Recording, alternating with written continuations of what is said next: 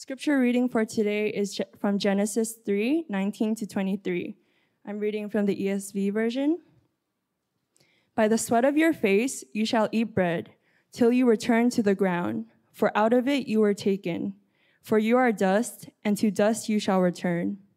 The man called his wife's name Eve, because she was the mother of all living. And the Lord made for Adam and for his wife garments of skins and clothed them.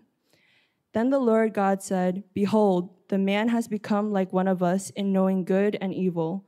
Now, lest he reach out his hand and take also of the tree of life and eat and live forever. Therefore, the Lord God sent him out from the Garden of Eden to work the ground from which he was taken.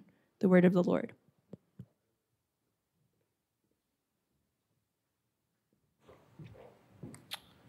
Well, good morning and uh, welcome to Edge City Church.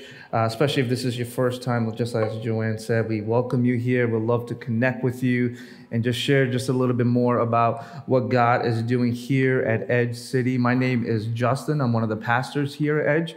I focus a lot of my time and energy towards community engagement in ways for our church to be a blessing to our neighborhood is really our uh, main emphasis and focus. Uh, but at this time, uh, we're going to take a little break that we've been going through right now from our previous sermon series. Uh, next week, we're going to start off. Uh, Pastor Finn's going to come back and he's going to share with us and other speakers as well as we dive into the summer in the Psalms.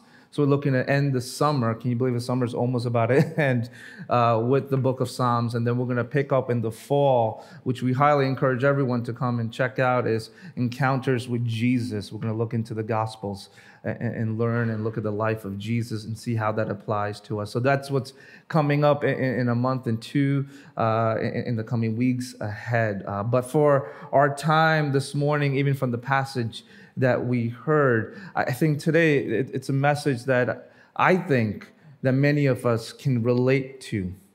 Even as we look into our country and even to the whole world, we're trying, if anything, all of us, to figure out and normalize this new way of life, new rhythms of life based on the pandemic that we have all been facing. And if anything, COVID has slowed down things for us. This even includes us as we are very slowly getting back into the rhythms here in New York, even with all the questions there may be uh, surrounding around it. And when we really look at this pandemic, we could really honestly say to ourselves that this is probably one of the worst times that we are living in. That every single person here, one way or another, has been impacted, one way or another.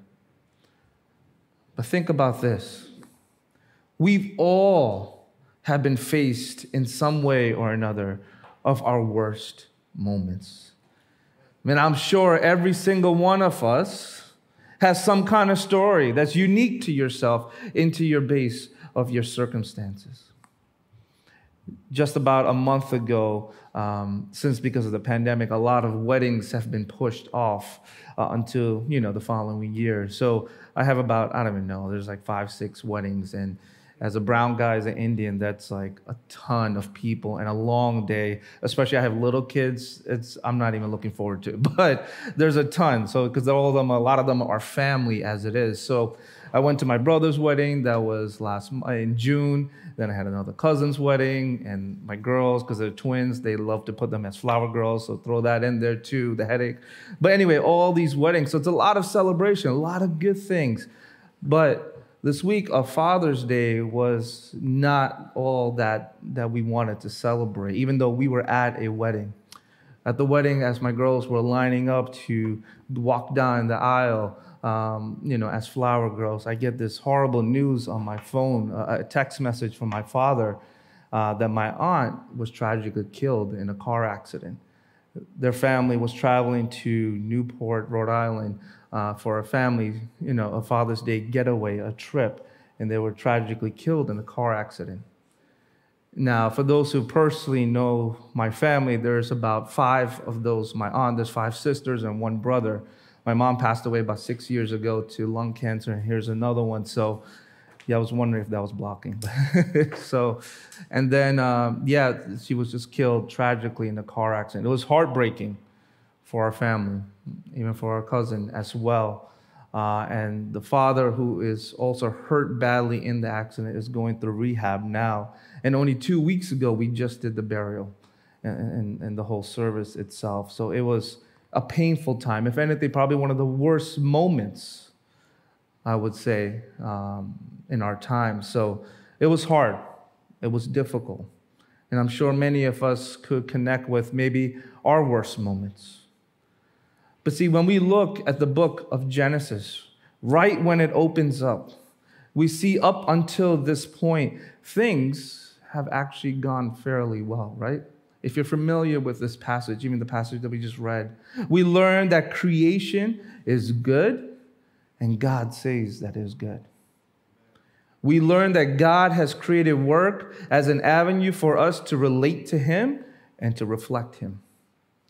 And that He created us to reflect Him in our relationships, our unity, our interdependence, and self giving love that ought to reflect, if anything, the unity, the independence, and self giving love that is actually found in the Trinity. So, if anything, things have gone well until now, until we get to this passage. See, not only do things go wrong in this passage that we read, it is probably one of the worst moments in human history. See, if you make a list of what you consider to be the worst moments of human history, it was all made possible by this one particular moment that we're actually going to talk about this morning. And for those who are familiar, it is known as the fall of man. See, as we study this passage about our fall, I hope and I pray that you will see and discover God's love actually in this because He is truly the hero of this story. So we're going to see how God responds in our worst moments. See, our worst moments will usually take some form of trying to be like God in a way that we were never intended. So here is the question that I want us to wrestle with this morning, and that's this How does God respond in our worst moments? How does God respond in our worst moments? I have two, just two points that I want us to discuss this morning. That's this one, He reminds us that we are dust. And two, He redeems us from death. So, how does God respond in our worst moments? One, He reminds us that we are dust and He redeems us from death. So, what happened? See, the Garden of Eden was full of trees. And among the trees were two other trees the tree of life, which we would allow a person who eat of it to live forever, and the tree of knowledge of good and evil. And Adam and Eve were given a simple command that you may eat of any tree you want except from the tree of the knowledge of good and evil. And if you do, you will die. And so they enjoyed, if anything, this perfect harmony with God, with one another, and the rest of creation. But Satan told a lie. If you think about it, it's still whispered in our ears that you can be like God. See, they failed to see that they were already created to reflect God, already created in His image. But for some reason, that was still not enough. See, they disobeyed and they ate the forbidden fruit. And now we experience disharmony with God and with one another and the rest of creation. Now, you may wonder, what does their worst moment have to do anything with me? I think it has everything to do with you and me today. I submit to you that we are so deeply affected by it that we reenact their decision every single day. Nearly every day, we attempt to be like God in a way that we were never intended. In the book called Incensing Jesus by Zack Eswine, he discusses that being created in God's image means that we were to be like him in many ways rationally, freedom, and relationship. But there are also ways that we were never created to be like him. And most of us reenact the fall by attempting to be like God in a way that we were never intended for us. How? We try to be like God in His omniscience, meaning we try to be all knowing. Think about it. How many of you have ever wished that before you made a decision, you knew exactly how it was going to turn out? Have you ever wished that you could know all the possible variables before making the decision? For example, will I get that job? Should I pursue this relationship? How will it end? Will I get this gig? Should I take the job or will I end up hating it? Should I move to a new house, a new apartment? What if my roommate is a monster? How long should I live here, even New York? The pandemic has forced us to really think and consider about that. The fact that God knows things that He doesn't disclose to us can actually be very maddening if we're honest with ourselves. Not only that, we try to be like God and His omnipotent, meaning that we try to be all powerful. When I say that we try to be all powerful, I don't mean that we wish that we could bench press 400 pounds, maybe some of you can, but, or walk outside and lift a car and throw it. No, that's not the way that we wish that we were all powerful. It's actually much more diabolical than that. We try to be all powerful in being able to bend people and circumstances to our will. How often have you felt anxiety because you realized you were powerless to change your circumstances, no matter how hard you tried? How often have you felt anxiety because you realized you were powerless to change certain people in your life? Think about someone you wish you could change to be the way that you want. Try not to make eye contact with anyone. when people don't do what you want, or when life doesn't turn out the way you want, it could drive you crazy. And our worst moments are usually characterized by attempt of being like God in ways that we were never intended. So how does God respond in our worst moments? Look at me at the first point. He reminds us that we are dust. Look at verse 9, 19 in chapter 3. By the sweat of your face you shall eat bread till you return to the ground, for out of it you were taken. And for you are dust, and to dust you shall return. Now, hearing that, that itself, now that sounds kind of harsh. From dust? To be told that we are from dust? But it is true. And we hold these two things together. We are made in God's image, which gives us dignity, and also made from the ground that which gives us humility. You see, but after the fall, we seem to have forgotten both of those things. See, after Adam and Eve sinned, Adam is reminded three times that he was made from the dust of the ground. God's first response to him after the sin in verse 19, basically, which we read was, By the sweat of your face, and you shall eat bread till you re- till you're returned to the ground, for out of it you were taken. For you are dust, and to dust you shall return. Therefore, God sent him out of the Garden of Eden to work the ground from which he was taken. See, in, in the span of almost four verses, there are three reminders that Adam is made from the dust. Over and over, he is told that he is made from the ground. Now, why does God do that? How is it loving to be, remind, be reminded us that we are dust? Think about it. If our worst moment is characterized by trying to grasp divinity, it is imperative that we are reminded of our humanity. But that's not all. Look in verse 22. It says, Behold, the man has become like one of us in knowing good and evil. So here we have a way of that becoming like God was not good. Now, at least he reach out his hand and take also from the tree of life and eat, and life forever. God sent him out of the garden. See, after we reached out for divinity and tried to be like God, there was a possibility that we could still live forever by eating of the tree of life. But see, but God thought it was better for us to die than to live. In this petrol state of trying to be like Him in a way that we were never intended to be like Him. So the reminder that we are dust, that we will return to dust, is actually a very important part of the cure.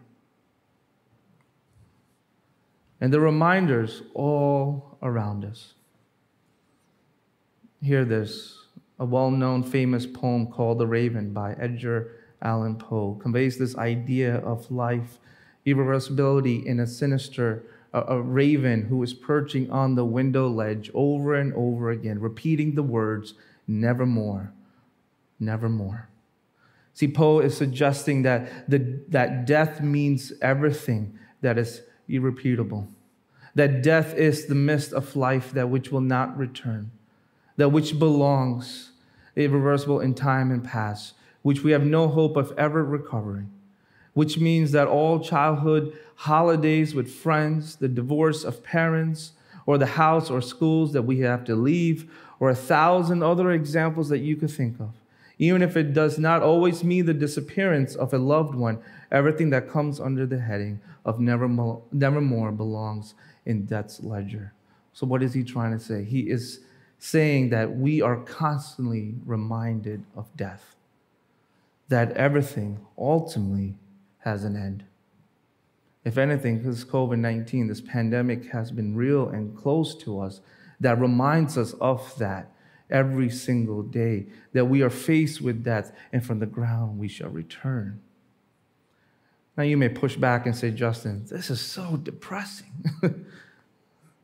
Stop talking about death. Stop reminding us that we are dust. But see, but it is a reminder that we are dust that sobers us to accept our humanity. See, scripture doesn't just see such reminders as depressing, but as wisdom. Listen to some of the wisdom literatures that, are, that speak of this, that tells us. In Ecclesiastes chapter 7, verse 2, it says, It is better to go to a house of mourning than to go to a house of feasting. For death is the destiny of everyone. The living should take this to heart. Psalms 90, verse 12, it says, Teach me to number my days so that I may gain a heart of wisdom. Psalms 39, it says, Show me, O Lord, the number of my days, how fleeting my life is. You have made my days a mere handbreadth. The span of many years is as nothing before you. Everyone is but a breath, even those who seem secure. And James chapter 4, verse 14. Why do you not even know that will happen tomorrow? What is your life? You are a mist that appears for a little while and then vanishes. So, how does God respond in our worst moments of trying to be like Him? He reminds us that we are dust and it is love for him to do so. So when you realize that you cannot transcend time and space, that you cannot fast forward to the future to escape this moment, that you cannot go back into the past to live in former moments, that unlike God, you cannot possess all of time and space simultaneously that you are being reminded that you are not God. See, when you realize that you cannot know everything, you don't know the future, you can't know every possible variable, when you cannot bend people and circumstances to your will, you are being reminded that you are not God. See, when you reenact the fall in your worst moments, when you grasp at being like God, or the God of your own life. You allow, God allows you to feel, if anything, the emptiness of that. by reminding you that it will never work. Because from dust you came, and to dust you shall return. How has God been reminding you of this recently? Can we all say, Teach me to number my days so that I may gain a heart of wisdom? Can we truly say that in our worst moments? Look at me at our second point, and that in how God responds to us in our worst moments. He redeems us from death. Verse 21 And the Lord God made for Adam and for his wife garments of skin and clothed them. Now, reminding us that we are dust is not what saves us. Only God can. But Adam and Eve don't acknowledge that at first, if you look at this passage. In fact, they try to redeem themselves. See, Adam and Eve were looking to redeem themselves. They took fig leaves, they put it together. And this always caught my attention and always made me think how can two people who have never had the experience of being clothed know the shame of nakedness? How is that? See, I can understand if they are in a room full of people who are fully clothed and they are the only ones naked. I could understand if they had clothes before and someone removed them. But there are plenty of places in the world where people are naked and unashamed. So, why on earth do these two experience the shame of nakedness in this place? See, we experience shame when we feel that things ought to have been one particular way, but it is not. Ashamed of what we have done, ashamed that I don't have what others have, ashamed that everyone else is being something that I am not. This is my guess of why this may be happening in this passage.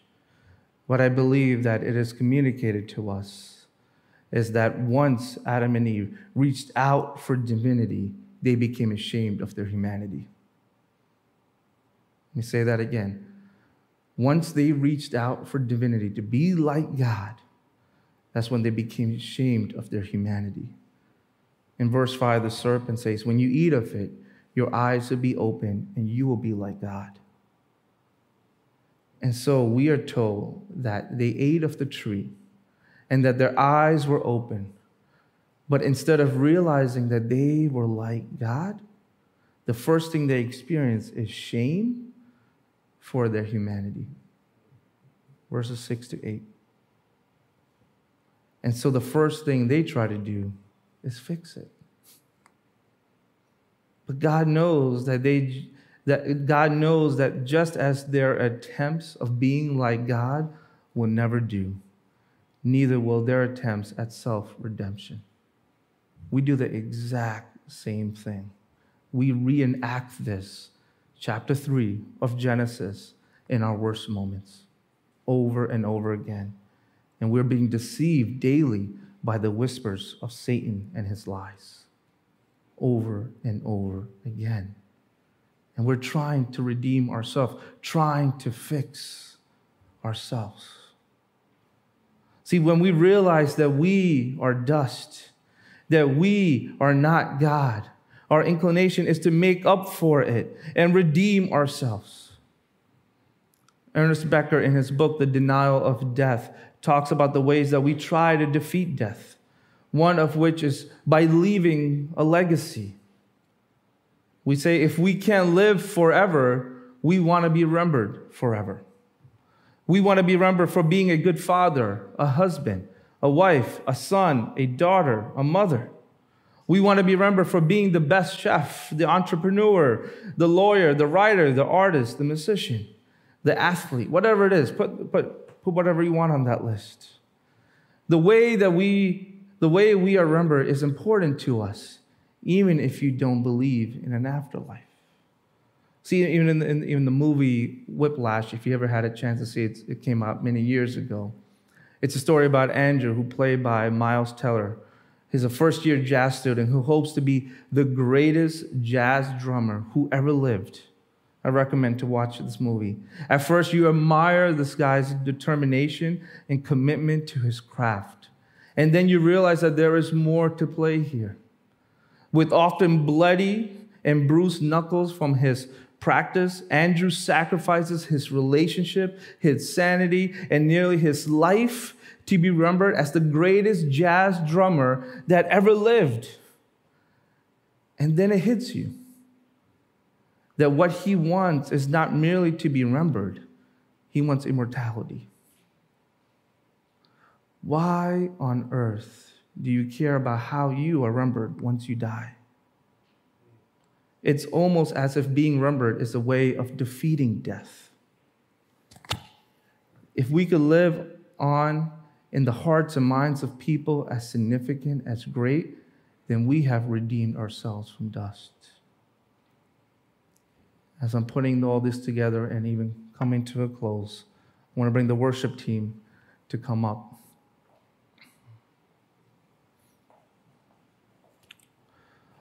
What will free us from insanity?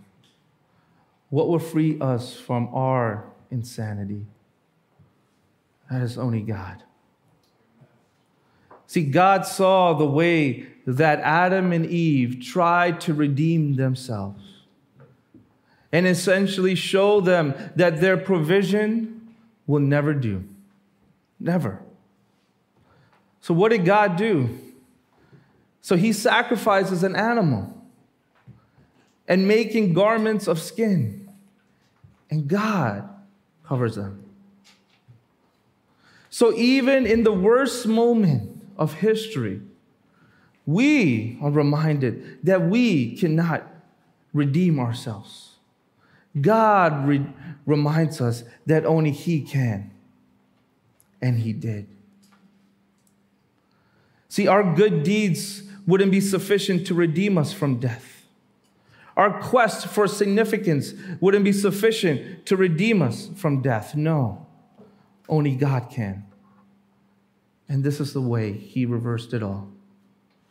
When we sinfully reached out for divinity, God redeemed us by taking on humanity. See, Jesus came into this world and took on flesh and didn't stop there, but took on our sin. As we continue to do our worst by nailing him to a cross, God displayed his love by willingly laying himself down. So when our rebellion was at its height, is when his love was most fiercely displayed for you and I. And from now until Christ returns, you and I will be reminded of these two things when we will reenact the fall, because we will reenact the fall that in our worst moments, when we try to be like God, He will remind us that we are dust. And that in our worst moments, when we try desperately to redeem ourselves, He will remind us that only He can do this. That's God's love. That is the good news of the gospel that God freely gives to you and I. And he did this and made this all possible through his son, Jesus Christ. Let me say it again. In our worst moments, when we try to be like God, he will remind us that we are dust. And in our worst moments, when we try desperately to redeem ourselves, he will always remind us that only he can do this. May you receive this good word. That does not come from me, but from our Father above. May his love display greatly to us through his son Jesus. Let me pray for you guys. Gracious and Heavenly Father, I thank you, Lord. I thank you for the people here. I thank you for this word that you have shared with us. It is a great reminder God, even many of us, maybe walking through these doors now this morning, God, we are ashamed of the sin and the baggage, or maybe we've gone through some kind of worst moment, even this morning or this past week. May they look to you, Jesus. May they not look into themselves, but look above to you. Trying not to fix the situation, but to seek you by reminding them that only you can. Just like you did with our first parents, Adam and Eve, when they tried to cover up their shame, God, you stepped in, you sacrificed an animal, clothed them. Right there in the beginning, you pointed to the great story, the great hero, Jesus Christ, to the ultimate sacrifice through your son Jesus. And now, he who knew who knew no sin became sin for you and I.